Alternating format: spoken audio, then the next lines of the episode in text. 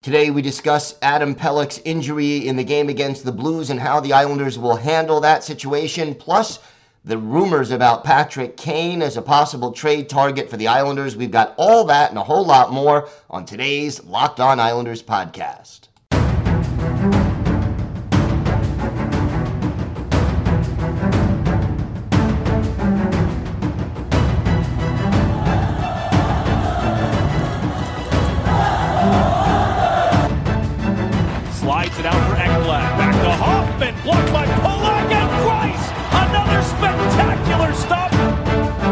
Brassard tees it up, and a save is made by Bobrovsky. Nelson. Barzal with the open net, and he scores!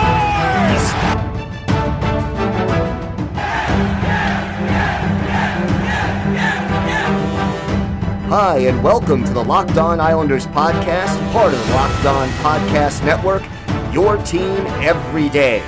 I'm your host, Gil Martin. I'm an Islanders columnist and historian, and I wrote the book Ice Wars, which covers the complete history of the Islanders' rivalry with the Rangers from 1972 to the modern era.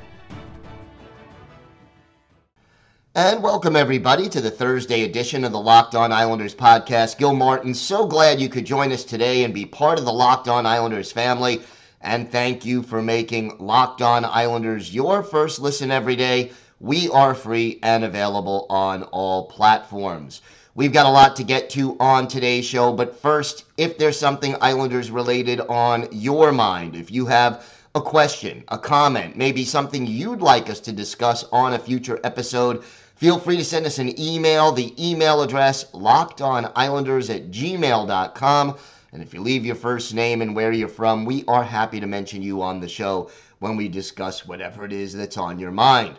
You can also follow the show on Twitter at Locked On Isles, and you could follow me, Gil Martin, on Twitter at Ice Wars, NYR, VSNYI. We'll keep you up to date on all the latest Islanders news, notes, and happenings. And I am also live tweeting during nearly every Islanders home and road game. So do make sure you join me for that. It is always great to interact with Islanders fans, game time or anytime. So please do follow. And let's talk a little Islanders hockey.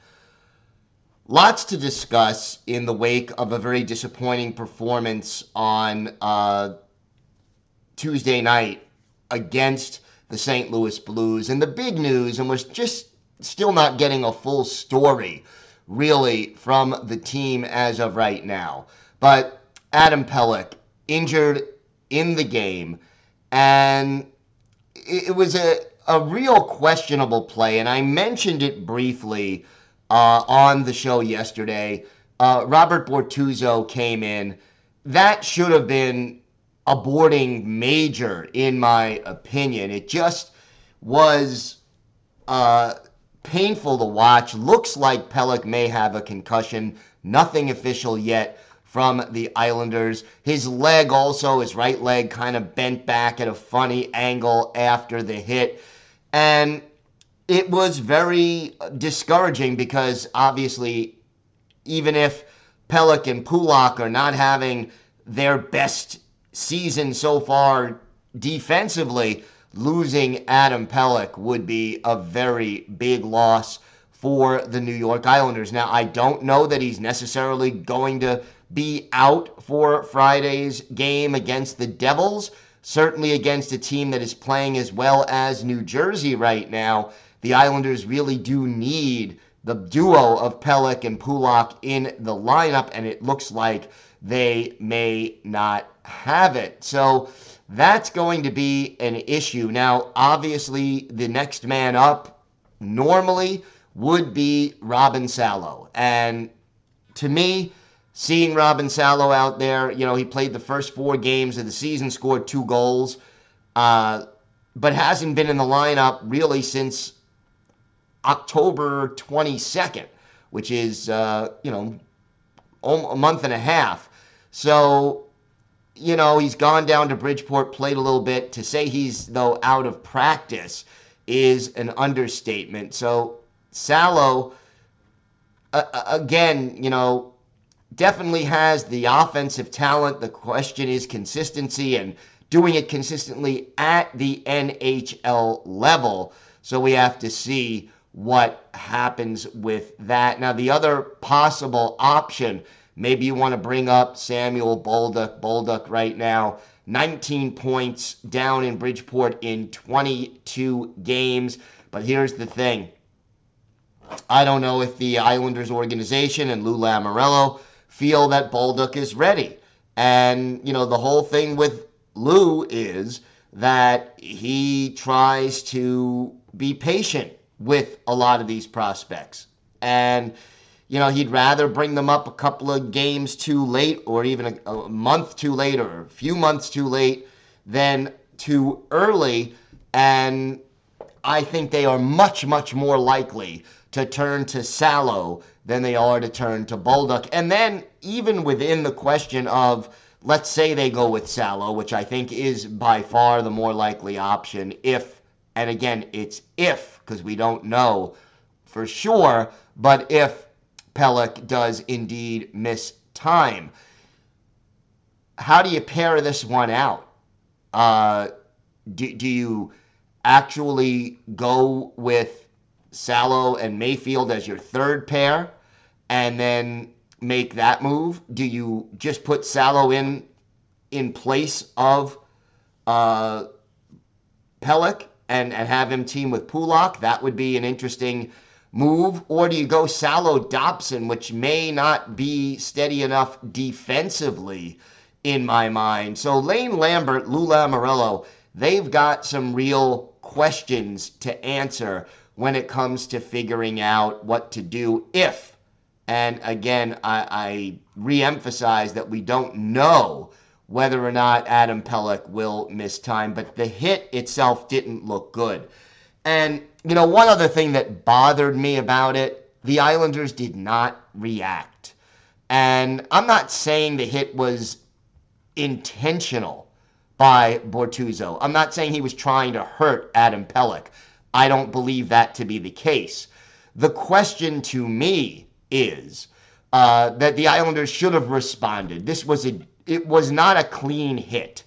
Uh, it was too close to the boards. The old saying is, if you could read the name on the guy, back of the guy's sweater, you're not supposed to hit him into the boards head first. Well, that that rule was certainly violated. And I'm not saying you got to start a, a line brawl here but some kind of response to Bortuzzo after delivering that kind of hit. I know the Islanders were losing the game at that point and they didn't want to take a penalty.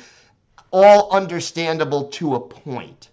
But there should have been some response when their teammate gets hit on a play like that. I, I just feel that that's what you need to do uh, especially a player as valuable as Adam Pelech. So I was disappointed in that. Again, not advocating for a line brawl, but at the very least, uh, a message of some kind, even if it's a verbal message, uh, has to be sent to Bortuzzo that you're not going to get away with that kind of a thing. So uh, to me, you want to see the teammates standing up for each other and I was disappointed that I didn't see enough of that in the game against St. Louis last night. And it's one of the reasons the Islanders, you know, when they're successful, that they win.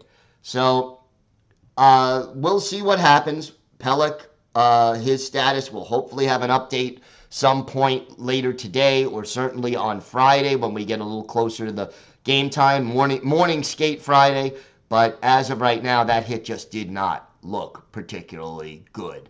We have got a lot more to discuss on this episode of the Locked On Islanders podcast. Some rumors now that Patrick Kane may be a trade target for the New York Islanders. We'll discuss that, plus a whole lot more still to come on this episode of the Locked On Islanders podcast. Today's episode is brought to you by your friends at BetOnline. BetOnline.net is your number one source for sports betting info, stats, news, and analysis. Get the latest odds and trends for every professional and amateur league out there, from football to basketball to World Cup soccer, the NHL, and esports. We've got it all at betonline.net. And if you love sports podcasts, you can find those at betonline as well. We're always the fastest and easiest way to get your betting fix. You know the Islanders are going to be underdogs Friday against the Devils. Check out the odds at Bet Online to see if your knowledge of the Islanders can help you with your bets. Head to the website today or use your mobile device to learn more. Bet Online, where the game starts. Thanks for making Locked On Islanders your first listen today. For your second listen, check out Locked On Sports Today. From the games that matter the most to the biggest stories in sports, go beyond the scoreboard and behind the scenes with local experts and insights only Locked On can provide. Locked On Sports Today available on this app, YouTube, and wherever you get your podcasts. So, more rumors going around as far as the Islanders possibly wanting to add that goal scorer. And we all know, we all know how long it's been that we're waiting for this move all throughout the offseason and the trade deadline last year, and it just still hasn't happened. But, uh, story in the New York Post that Matthew Barzal kind of excited about the possibility of Patrick Kane coming to the Islanders.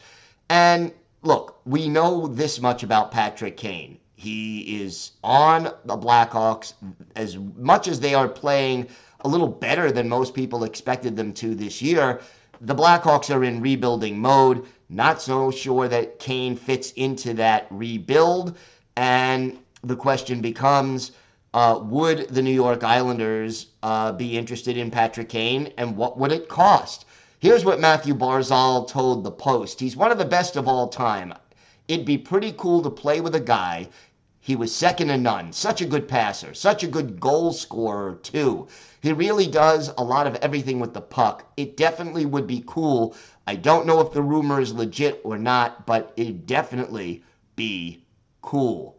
So look, what do you get if you're talking about Patrick Kane?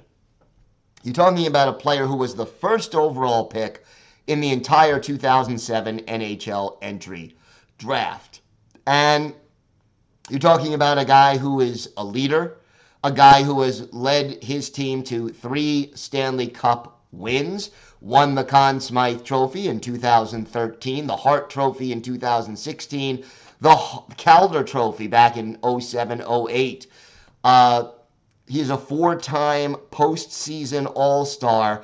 He has played in 1,132 games and has 1,200 points, 434 of them goals. Now, this year, not off to as good of a start as you would hope. Four goals, 20 points in 25 games. But again, uh, playing on a Blackhawks team that is in full rebuild mode. Had nine power play goals last year, only one so far this year, but very little doubt that he can give you help on the power play. And he is still playing 20 minutes a night, averaging 20.08 of ice time on the Blackhawks right now. He's a right wing who shoots left uh, and certainly would be a heck of a, of a compliment to Matthew Barzal. Just a year ago, 26 goals in and in 92 points in 78 games. So certainly adding Patrick Kane would be monumental for this team. He is 34 years old, just turned 34 uh, before American Thanksgiving. But, you know, we've talked so often about the importance of getting a player who can take the plays that Barzal makes and convert them. And I think bringing Patrick Kane in, you're talking about a leader, you're talking about a consistent offensive force, and you're talking about a player who will make the players around him better, gives the Islanders a guy with playoff and Stanley Cup winning experience. I think that will help the room. And a guy who hasn't slowed down yet. Now, the drawbacks $10.5 million cap hit. The Islanders probably will have room to make, uh, to add Patrick Kane. The, the question simply becomes uh, when such a deal might be possible. And the, the thing is uh, that Patrick Kane, you know, he, his play has not fallen off just yet. It will. I, I think there's no question about that. But, uh, you know, Father Time being undefeated as he is, but right now, he is still playing at a very high level. And this is the last year of his current contract. If I'm the Islanders, I want to have an extension negotiated with Patrick Kane before I acquire him, unless, you know, if you want to make that deal as a rental player, the price for Kane would have to be less again, the Islanders are going to have to part with a first round pick as part of this deal and probably one of their top prospects, whether it would be Dufour or Aatu Räty. Those are the guys who other teams are going to ask for, especially a rebuilding team like the Chicago Blackhawks, who was loading up on draft picks. They had three first round picks in this draft, trading away some talented players. Um, I think it would be a good move, especially for a Lou Lamoriello team that has so many players who are on the wrong side of 30, where you know you're in win now mode with this hockey team. So adding a, a guy like Patrick Kane certainly reinforces the win now aspect of it. To me, I would rather pay a little more and sign him to, let's say, a three or four year extension regardless of uh, certainly not for 10 million a year, but I, I think you could probably get him for less than that on the extension. You know, he signed that deal eight years ago when he was in his prime. But if you can get him for six, seven million dollars a year, the Islanders can make some maneuvers to fit him under the cap. I think it can work. And I think he would be just a great addition to this team on so many different levels. Uh, and, and even just hearing the enthusiasm of Matthew Barzal in his quotes to the New York Post. Here's the thing Barzy getting, you know, I think he his game would be rejuvenated. I think he would be excited about the prospect of playing with Patrick Kane, and I think that would help him take his game to the next level. And really, it would be, I think it would electrify the locker room and it would really give the Islanders a chance to join the group of contenders rather than the group of bubble teams, which is kind of where they are right now. We have got a lot more to get to on this episode of the Locked On Islanders podcast. We have our Islanders birthday of the day, a, a player who recorded the first hat trick in Islanders history, plus uh, a little, a, a, couple of thoughts I had after last night's game against the Blues that I, I think you'll be interested in because just disappointing. Uh, something I'm noticing about this team that uh, wanted to share with you. So we've got that and a whole lot more still to come on this episode of the Locked On Islanders podcast. Time now for our Islanders' birthday of the day, and Friday would have been the 80th birthday of former Islanders winger Germain Gagnon. Uh, originally broke into the NHL with the Montreal Canadiens for a four game stint in 1971 72. Kind of got buried in what was then a very deep Canadiens farm system, and then joined the Islanders for their initial season in 71 70, uh, 72 73 and was with them until the trade deadline of 73 74. Gagnon scored 12 goals, had 41 points in 63 games in the first Islanders season, added eight goals and 22 points in 62 games uh, before getting traded to the Blackhawks. Had uh, another season with the Blackhawks and then got traded midseason to the Kansas City Scouts in 1975 76 when he finished his NHL career. Played in 259 NHL games 40 goals, 141 points, 72 penalty minutes. Add 19 playoff games, all of them with the Blackhawks, two goals, five points, and two penalty minutes in those. We're going to go back and look at Germain Gagnon's best game as an Islander. November 1st, 1972, the Islanders, as a franchise, were not even a month old. They traveled to the West Coast to take on the California Golden Seals. In goal for the Islanders, Gerry Desjardins, Gilles Meloche, the goalie for the Seals. And it was our Islanders' birthday of the day, Germain Gagnon, with his third goal of the season. Dave Hudson and Ken Murray, the assist at 11:59. Islanders up one nothing midway through the first, but the Seals get back in it on an unassisted goal by Craig Patrick, the future GM of the and, and coach of the Rangers and the Penguins. His first of the year at 16:30.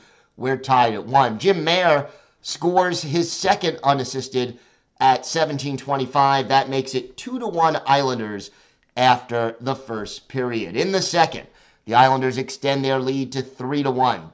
Don Blackburn, his first from Bryan Lefley and Brian Marchinko at 9:25. That's the only goal of the second. 3-1 Isles after 40 minutes. Ed Westfall, the captain, makes it 4 to 1, his fourth from Jim Mair. And then our Islanders' birthday of the day, Germain Gagnon, his fourth from Dave Hudson and Billy Harris at 4:03. All of a sudden, the Islanders have a 5 to 1 lead. But then, with Jim Mair off for hooking, Craig Patrick, his second of the game, Ivan Boldirev and Walt McKechnie, the assist at 12-14.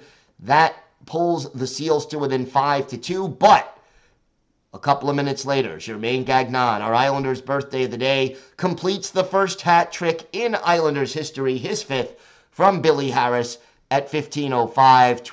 29 saves for Germain Gagnon, uh, for Gerry Desjardins in this one to earn the win. Islanders outshot 31 to 29 in this one. And for Germain Gagnon, our Islanders' birthday of the day, he had the hat trick, a plus three. And he had five shots on goal that tied him for the team lead in this game with Billy Harris. Final score Islanders 6, Golden Seals 2 and the Islanders skate away with a win and the first hat trick in franchise history. This, by the way, was the Islanders' second franchise win. Their first came against the LA Kings. That improved the Islanders' record to 2 6 and 1. The Seals fell to 2 7 and 1 on the year. So, uh, although he passed away uh, about eight years ago, uh, this would have been the 80th birthday Friday of Germain Gagnon, and he is our Islanders' birthday of the day. Had to give you some thoughts uh, about this team and the way that they've been playing. Bad starts, not doing the things this team needs to do to win. And that's what's been frustrating.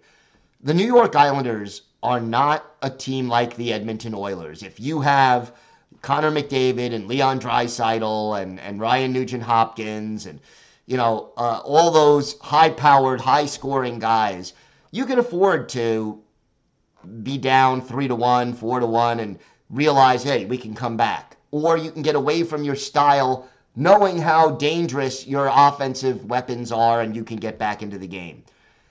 Not the Islanders, not the way this team is built. The way this team wins hockey games is they outwork you. They dig in the corners and get pucks. They forecheck aggressively. They backcheck aggressively and take the man out of the play. Bottom line is, this Islanders team needs to outwork their opponents in order to win most of their games. So they're not doing that consistently.